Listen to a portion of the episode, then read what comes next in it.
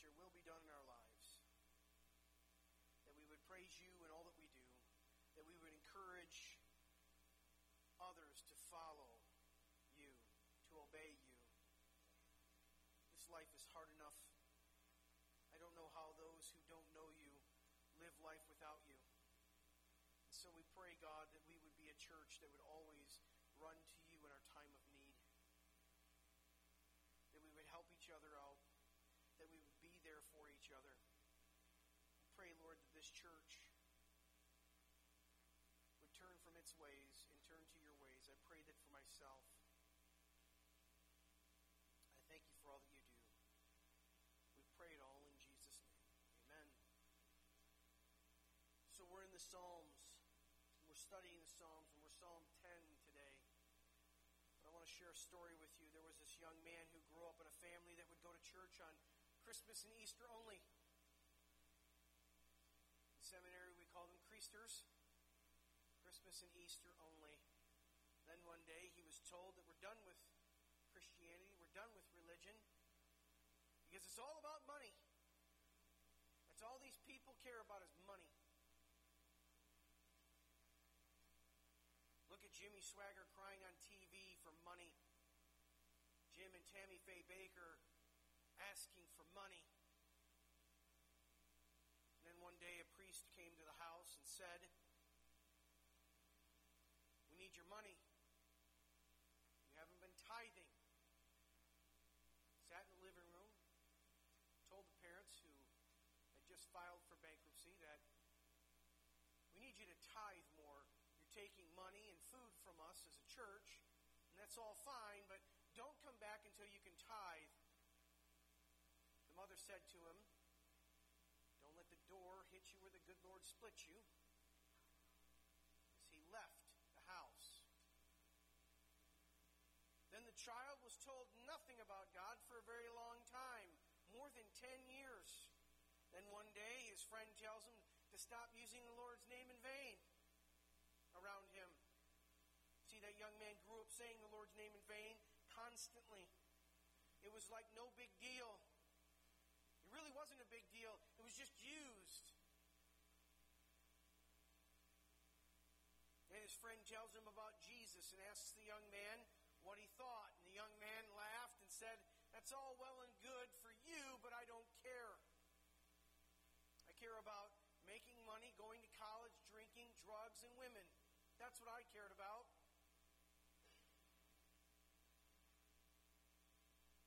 Then the friend challenged the young man to read the Bible, starting in the New Testament, the book of John. That young man at the age of 18 did that very thing. Started reading the Bible. See, that young man called a, a, a church ministry on TV called 700 Club. Have you ever heard of it? He sent him a Bible, a free Bible. This young man opened up that Bible and he started reading in the book of John. And then he couldn't put it down. He sat up all night from John chapter 1 until the end, and he was actually asking if God was real and if Jesus was real, that he would come and be a part of his life. He remembered his friend giving him an acronym to pray, and the young man, so he could become a follower of Jesus, prayed this prayer. So the word is pray. P stands for pray to the Lord. R stands for repent of your sins. A stands for ask for forgiveness. And Y is yield your life to Christ. So that young man that night prayed that prayer. And he kept reading the word. And he kept asking. And so he asked Jesus into his heart. He wanted to be different. And he wanted to follow this guy, Jesus, and his teachings. But he didn't know where to go. Then he went away to college. He went away to college and started doing drugs again, started drinking, started dating girls. There was something inside of him saying to him, You need to stop this. I freed you from all of this. And then that man transfers universities. And he goes to another university. And he meets a pastor on campus. And he starts hanging out with this pastor. And the pastor says to him, You know Jesus? I'm like, Yeah. Young man's like, Yeah, I know Jesus. Look, here's the Bible and all the things I've written in there, I've been reading, and I want to follow Jesus. I don't know where to go, though. And he says, Well, why don't you come to our church and I'll disciple you? So this young man says, Okay, fine, I'll do that. And for four years, he's discipled by a pastor of what it meant to be a follower of Jesus Christ.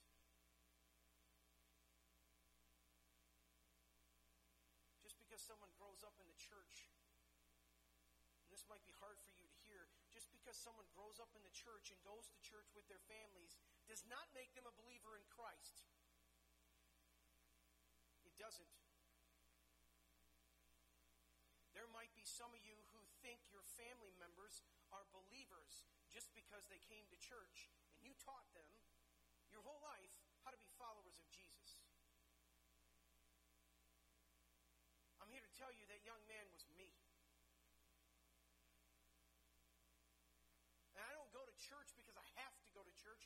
I don't go to church because it's required of me to go to church. I go to church because I want to be with a family who follows and obeys Jesus Christ and his teachings. And it's very hard to find churches today that actually preach from the Bible. And I struggled with it for years. But all I kept doing was reading the Word and reading the Word. And then at the end, I started to become a guy who wanted to know Jesus more and more. Put away all those things. I don't drink. I don't do drugs. I'm happily married 20 years now. It'll be 20 years this year. I have friends on Facebook who are like, Chris Basio is a pastor. Is this a joke?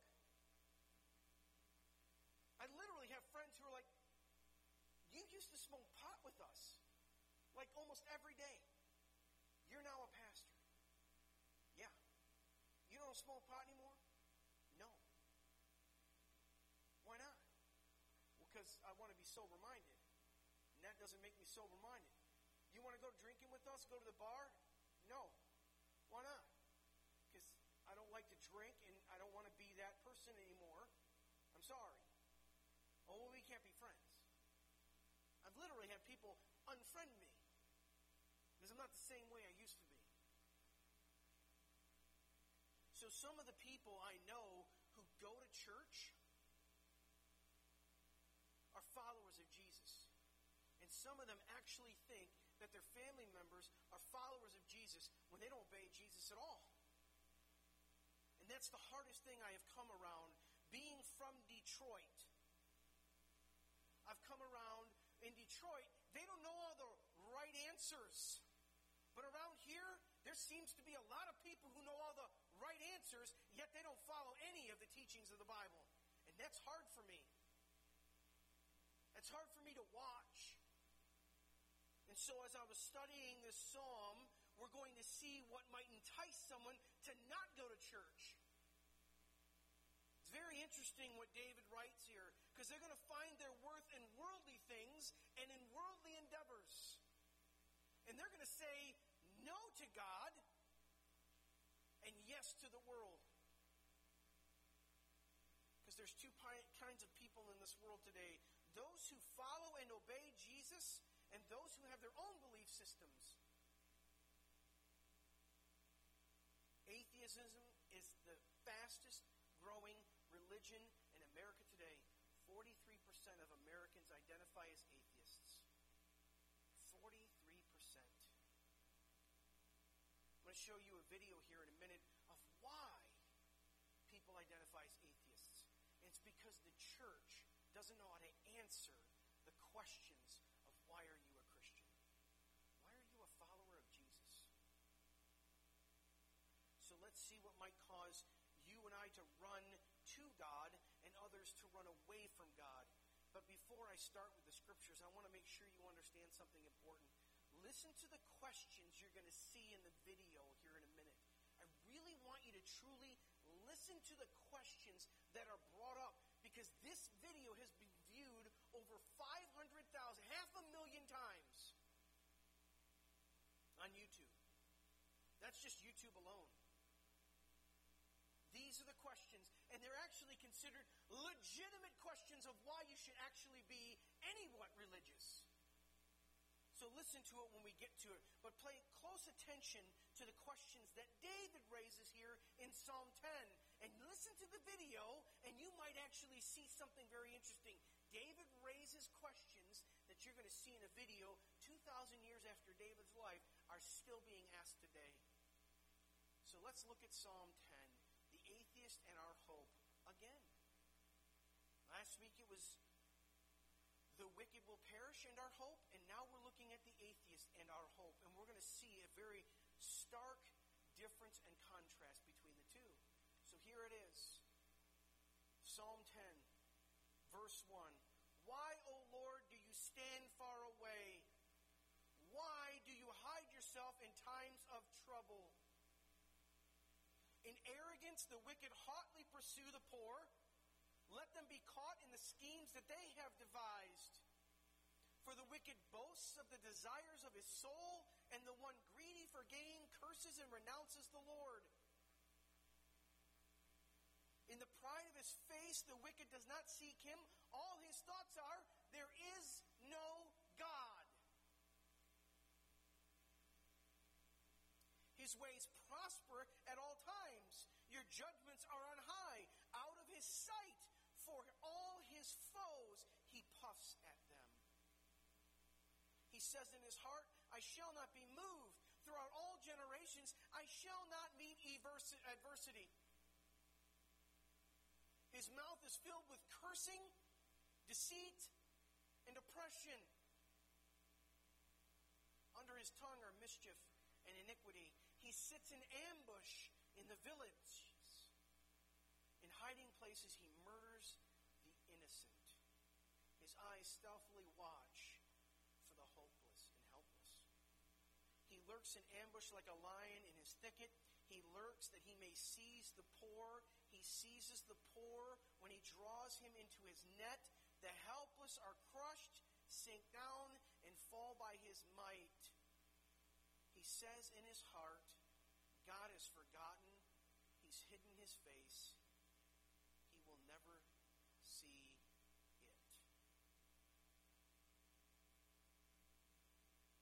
These are the atheist's thoughts. Do you know who the poor are here that David's talking about? The poor here is ani in Hebrew, and it means poor, afflicted, or humble. Isaiah talks about this. Chapter 3, verse 14. The Lord will enter into judgment with the elders and the princes of his people. It is you who have devoured the vineyards and the spoil of the poor in your houses. He also says this in, in 14, chapter 14. He says, about the Philistines, mind you. This is the Philistines, you know, David and Goliath, the guys who are fighting. He says this in Isaiah about those people, verse 32. What will what will one answer the messenger of the nation? The Lord has founded Zion, and her afflicted of his people find refuge. That word afflicted is poor. So where we find our refuge is only in God, not in anything else. Not in our money, not in government, not in anything. Not in our jobs. Many men in America today find all their worth in their job. And if they don't find worth in their job, they try to change the job so they can find worth. And then they find a job where the men are wanted. Because most men are taught in America today, you're unwanted. You're evil. There's nothing good about men. That's what the world is teaching. You are actually can go find this on the internet the school systems you set your kids in are actually teaching don't be a boy.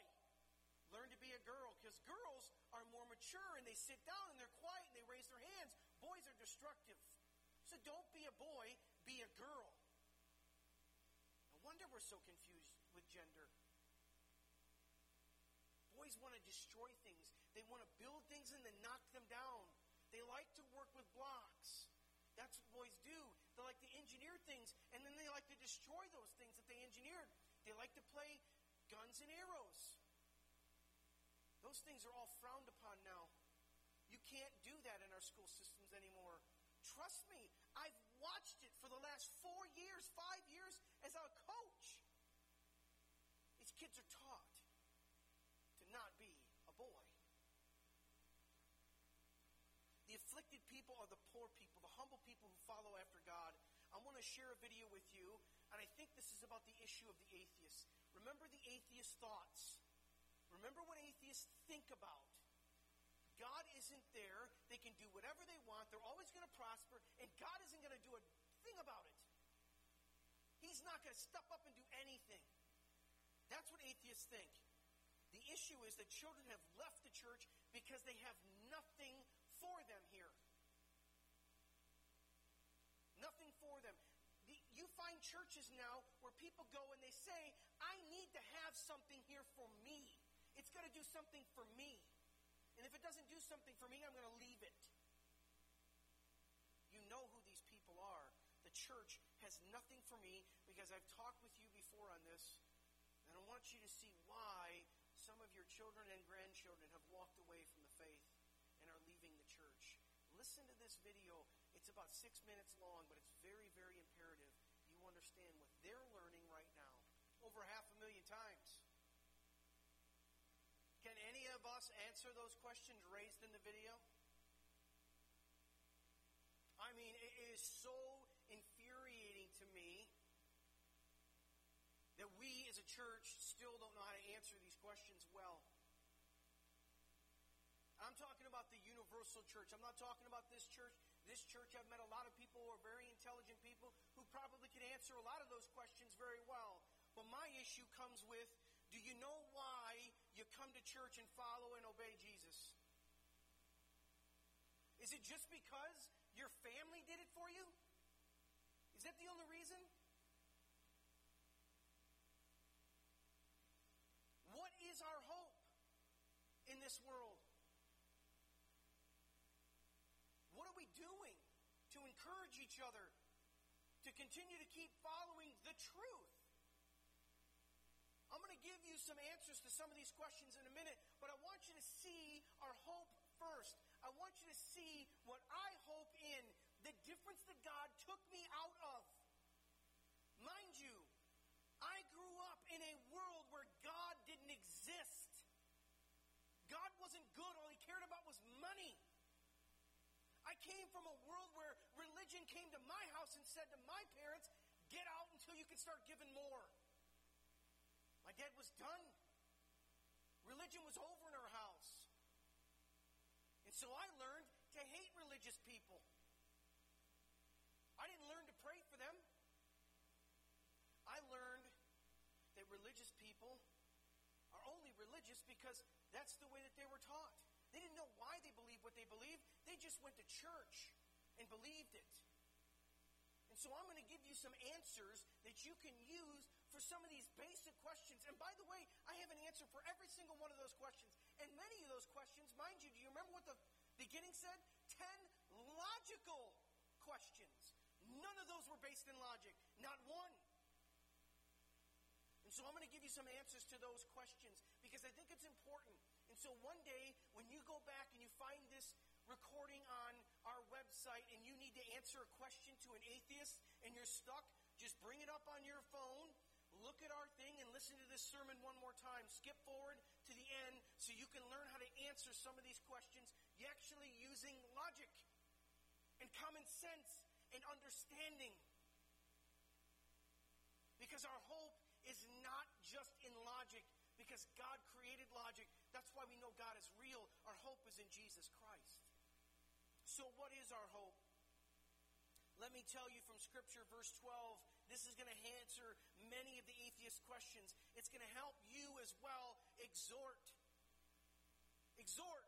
That strongly encourage or urge your family members who don't come to church anymore to start coming to church. You have family members who don't. Maybe you have family members that do. But ask yourself, what church are they going to? Why are they going to that kind of church? Because the thing I have a problem with is churches that don't teach the Bible. They kind of motivationally speak you. But we're not called to motivationally speak to you. Pastors aren't called to do that. Pastors are to disciple, pray for, care for their congregations. It says in the Proverbs, know the condition of your flocks. God gives us people to love, to care for. I haven't done that well enough here. I know I haven't. So I apologize now if I haven't loved you well. I'm praying that I can do it better. But here's what you can look to. Here's what we can hope in. Are you ready for this? Verse 12 Arise, O Lord, O God, lift up your hand, uh, forget not the afflicted. Why does the wicked renounce God and say in his heart, You will not call to account? But you do see, for you notice and note mischief and vexation, that you may take it into your hands. To the helpless commits himself. You have been the helper of the fatherless. Listen to this prayer from David. Break the arm of the wicked and evildoer. Call his wickedness to account till you find none. The Lord is king forever and ever. The nations perish from his land. O Lord, you hear the desires of the afflicted. That's the afflicted, the poor, the humble. He hears the desires of us. You will strengthen their heart. You will incline their ears. Incline their ears to what? To His truth, to His scriptures. Read your Bible every day. Just one verse, all I'm asking. One verse. And once you get tired of just reading one verse, start to read two, and then three, and then four. And then by the time you figure it, in a couple weeks, you're going to start reading the whole chapter. And then whole books. But you have to start reading it. You're going to incline your ears, Lord, to do justice to the fatherless and the oppressed, so that man who are of the earth may strike terror no more. Who is our hope? It's Jesus Christ. He's the king forever and ever. The nations perish from his land. The Lord hears the desires of the afflicted, the poor, the humbled, and it's there to strengthen you. Let me encourage all of us today. Let me help you follow and obey Jesus. Here's when something, when someone says this, when someone says there is no proof of God, you surge. It's a simple acronym. It's surge. It simply says this the second law of thermodynamics, the expanding universe, the radiation afterglow from the Big Bang, the great galaxy seeds in the radiation afterglow, and Einstein's theory of general relativity.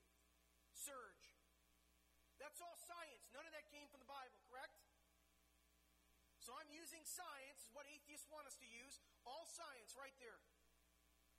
All of this is in the answer comes from Dr. Frank Turek in his book, I Don't Have Enough Faith to Be an Atheist.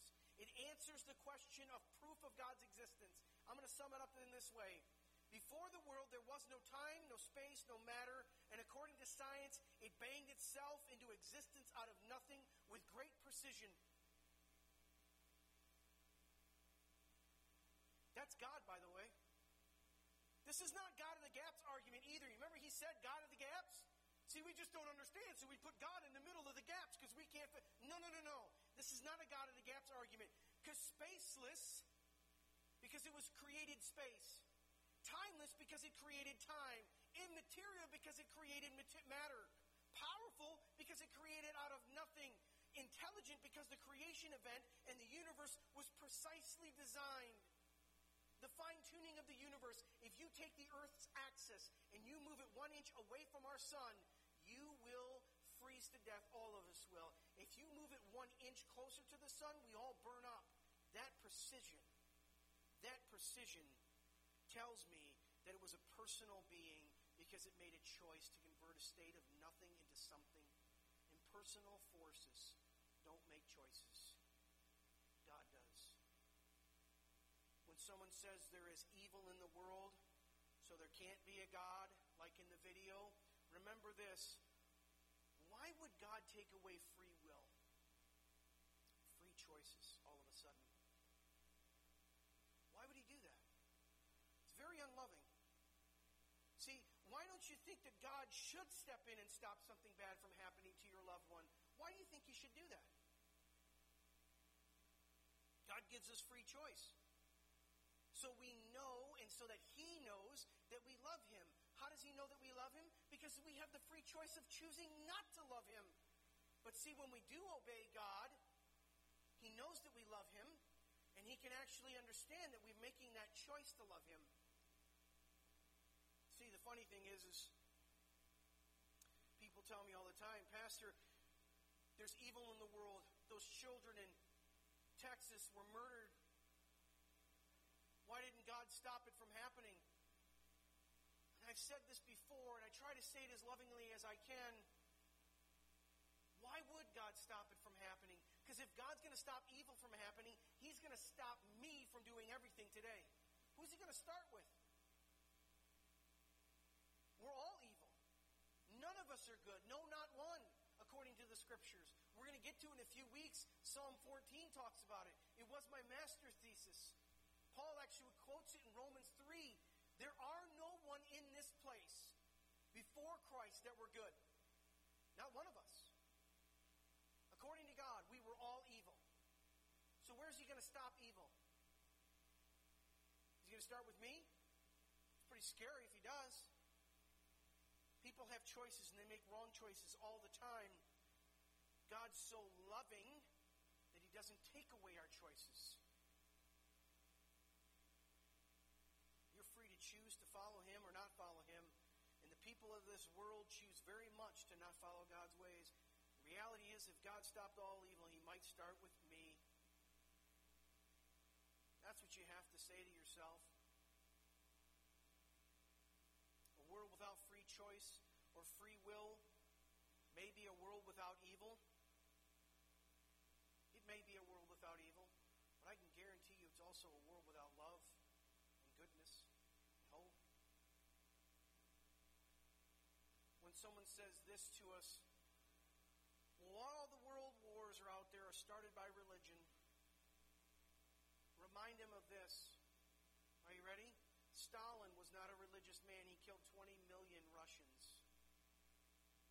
Remind him that Pol Pot in Cambodia was not a religious man. He killed 2 million of his own people. Mao Zedong in China killed over 60 million people. He wasn't religious. Do you know how many people died in the Crusades? Actual war? About 1.7 million. Was it. Of the 12 crusades that were created to fight for God in Jerusalem, to fight for his land that was taken over by the Muslims, about 1.7. And over half of those people that died, died because of the journey to get to Jerusalem. There's actually a crusade that was done by 12 year olds and 13 year olds from England to Jerusalem. You know where they all died? In the Alps, in the snow. They couldn't make it. They died. They froze to death. All those kids to try and go and free the land of Jerusalem, the Holy Land. So when someone says to you that all the wars in the world are started by religious people, that's a lie. It's a lie. The role government is not to force someone to believe in a particular religion or doctrine. The world is not that way. Our government, which was created by God in Romans 13, is to provide protection and safety for the general population. That's what the government's role was supposed to be in Romans 13. Here's another one. Lastly, I'll stop here and then we're going to do. Lastly, when someone says to you that God is hidden, God's hidden. He's not really there. He doesn't really do anything. He doesn't really say anything. He doesn't really step up. Here's what you can do. Ask these three questions. What do you mean by that hidden? How'd you come to that conclusion that God is hidden from us? Have you ever considered? These are the answers that you give to a platform so you can speak the truth. Because John 4 24 says this God is a spirit, and those who worship him must worship him in spirit and truth. As Dr. Turek puts it, God must be approached through the eyes of faith. But this does not mean that there is no evidence for his existence. We see his efforts everywhere. We see God's efforts in the design of DNA. We see God in the grand structure of the universe and in the knowledge of the objective moral laws. God does exist is concealed, concealed only to those who do not believe. Let me help you guys understand something. Without faith, it's impossible to please him. For he who comes to God must believe that he is, and that he is a rewarder of those who diligently seek him. You know where I got that from? That's Hebrews 11 6. Without faith, it's impossible. Faith and trust that God is who He says He is. It's impossible to please Him. For he who comes to God must believe that He is and that He is a rewarder of those who diligently seek Him.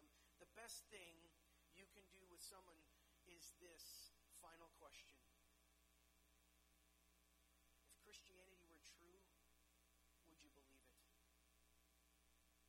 That's the question I ask people all the time To find out if they're actually on a searching for truth or searching for happiness journey in their life.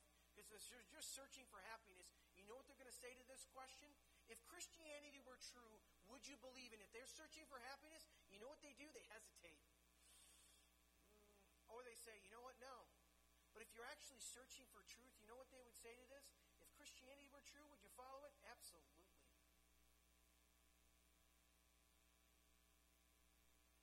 If they say no, then just move on. Go on, live with your life. Take them out to coffee. Take them out to brunch. Love them. If they're not even willing to follow the truth, then no amount of evidence will ever win them to Christ. My children just learned this. I provided evidence to someone I care deeply about, and you know the answer I got back? I don't believe in any of that evidence. I was done. Let's go out to dinner. Let's have fun. If I can't give you evidence to prove the truth, and, and you're not going to believe the evidence, I'll love you. I'll pray for you. I'll do anything for you. I'll care for you. But I'm not going to talk to you about it anymore because you're blind. You're blinded. You're concealed because you have no faith. And I have no problem telling that to them. None because it's the truth. I love them. I care for them. I'll do anything for them. They don't want to know the truth. I can't stop that. All I can do is pray that the Holy Spirit will infect their heart, will prick their heart, will cause them to turn from their ways and turn to God's ways. That's the only way we can give an answer to somebody when you give them the truth and they say, I don't care about that truth, I don't believe in that truth, then walk away. Go take them out to dinner because you're never going to win them to Christ. You can't argue someone into heaven. You also can't love them enough into heaven. Remember, our hope is this. Are you ready for this? Is the hope that I take solace in. I take total comfort in. And then we're going to read the word. We're going to have communion together. For God so loved the world that he gave his one and only Son, that whoever believes in him shall not perish but have eternal life. For God did not send his Son into this world to condemn the world, but in order that the world might be saved through him. Let me say that statement one more time, because many people say that Christianity is there to condemn me and my homosexual lifestyle, my transgender lifestyle. No, it's not. According to the scriptures, you, Jesus, was brought into this world that it might be saved through him, not to condemn the world. But here's what condemns you. You know in your heart, because God wrote it on your heart, what is right and what is wrong. Whoever believes in him is not condemned, but whoever does not believe in is condemned already. Because he has not believed in the name of the only Son of God, and this is the judgment. The light has come into the world, and the people love the darkness rather than the light because their works were evil. For everyone who does wicked things hates the light and does not come to the light, lest his works should be exposed. But whoever does what is true comes to the light so that it may be clearly seen that his works have been carried out in God. That's our hope. That's our hope right now. Our hope is in the truth of Jesus Christ coming to this earth, loving unlovable people, caring for those who are in need, having compassion on the crowds. Jesus loves you. Jesus is your only hope. Not your church, not your pastor, not your parents, not your kids, not your money. Jesus is our only hope. That's who we put our hope in. Atheists don't want that because they know it exposes them for what they really are. It exposes all of us for what we really are. The one thing the guy said in the statement there in the in the um, video that really hit home for me was that why don't all God's creation why aren't we better? Why didn't He keep us there so we could just fester a little bit longer and become more perfect. You want to know why? Because sin entered the world. We were perfect human beings. Adam and Eve were perfect human beings hanging out with God in the presence of Him in Eden, in the garden. And then they chose to believe that God is not good. They believed the lie from Satan. And Adam was right there. He watched Eve get deceived The reality was they both were deceived. They both believed in the ultimate question that comes from Satan, which is, is God really good? Because if God was really good, he would stop all bad things from happening. If God was really good, he wouldn't let evil happen. If God was really good, you eat this piece of fruit because look at it. It's, it's wonderful to look at. It smells good. It tastes good. But the reality is, God had one command for them, and they broke it. That's why all human beings are evil. That's why man is totally depraved. I 100% believe that all people are born into this world are evil. That's hard to hear, but that's the truth of the scriptures. We're all totally depraved. None of us choose God. And so our only hope is in Jesus Christ, who said, I love you no matter what. Yet while we were still sinners, Christ died for us. That's what he says. It's not about perfect theology. It's about the fact that God loves us no matter what. That's our hope. That's Jesus Christ. Let's pray. Heavenly Father, we pray world we live in today that is very much in the atheist mindset, that doesn't believe that you are real, I pray, Lord, that we would be a church that would find hope and peace in who you are. So I pray this again. Arise, O Lord. O God, lift up your hands. Forget not the afflicted. Lord, we pray in our hearts, as David so rightly prays, break the arm of the wicked and evildoer.